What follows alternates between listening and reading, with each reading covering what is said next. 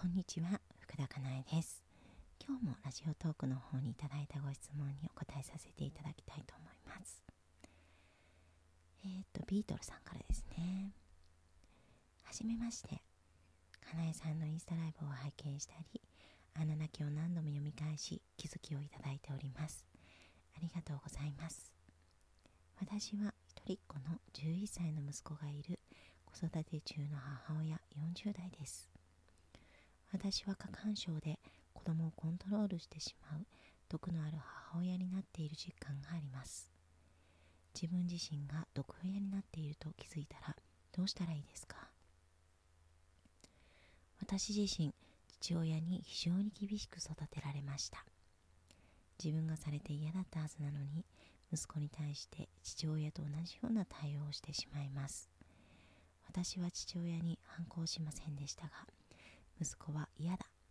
なんでそんなこと言うのと私に反抗してきます。自分自身に反抗期がなかったからなのか、息子の反抗を受け入れられず、いいから言うことを聞きなさいと従わせています。これから先に始まる反抗期を受け入れられそうにありません。息子を否定ばかりする私、本当に毒親だと思います。はい、ありがとうございます。父親に非常に厳しく育てられましたというふうに書いていただいているんですけれども、過去のことね、影響はしているんですけれども、この過去を変えようとか、過去の捉え方を変えようと思っても、なかなかね、うまくいかないことが多いんですよね。なので、今が変わる、今を変えていくという方が、過去が勝手にね、変わっていくということが多いので、私はおすすめをしています。でですね、息子さんが嫌だとか、なんでそんなこと言うのっていうふうなことを言うわけじゃないですか。これにイライラするということは、これを自分自身が今言えていないんですよね。過去からずっとなんですけれども、自分の気持ちに気づこうとしていなかったりとか、その自分の気持ちっていうのを相手に言えなかったりとか、相手に言えないことね、もちろん大人なのであるかもしれないんですけれども、それを自分自身がそういう気持ちがあるということを認めてあげるとか、受け入れてあげるとか、自分一人の時に言わせてあげるとか、そういうことができてないことがやっぱり多いですよね。で、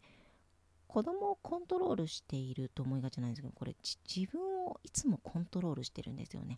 自分の感情を無視してコントロールしてるんですよ。なので、そこをやっぱり許していってあげること、自分の感情とか言いたいことだとか、思いだとか、そういうことを許していってあげられるといいですよね。いいから言うことを聞きなさいっていうのも、自分に言っている言葉ですよね。常識がこうなんだからこうしなさいとかね。父親、お父さんとかお母さんからね、がこういうふうに思いそうだから、ここかっこなんですけど、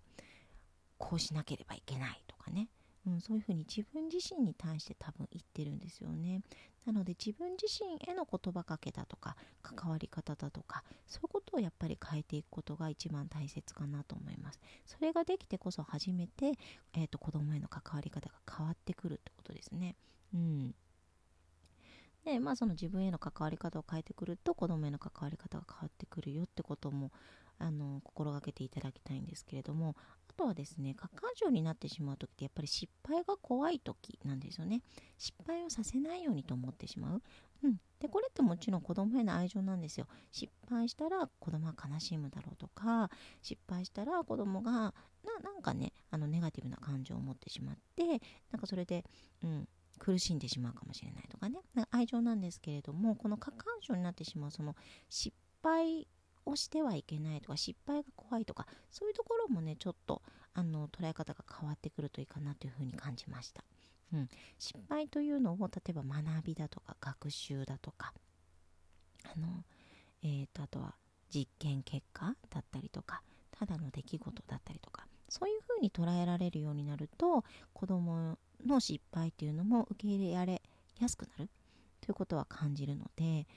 なんかぜひぜひ自分から失敗していくとかね、自分が失敗していくことの捉え方を変えてみるとか、心がけてもらうといいかなと思います。失敗ってね、早いうちにしていた方がいいんですよね。なので失敗を早くすればするほどいい。私たちで言うと若い頃に、できるだけ若いうちにたくさんの失敗をした方がいいっていうふうに思えると、ちょっと関わり方とか、失敗の捉え方が変わってくるかなと思いました。はい、ありがとうございました。ですね、今日、2月の15日、10時10分から11時まで、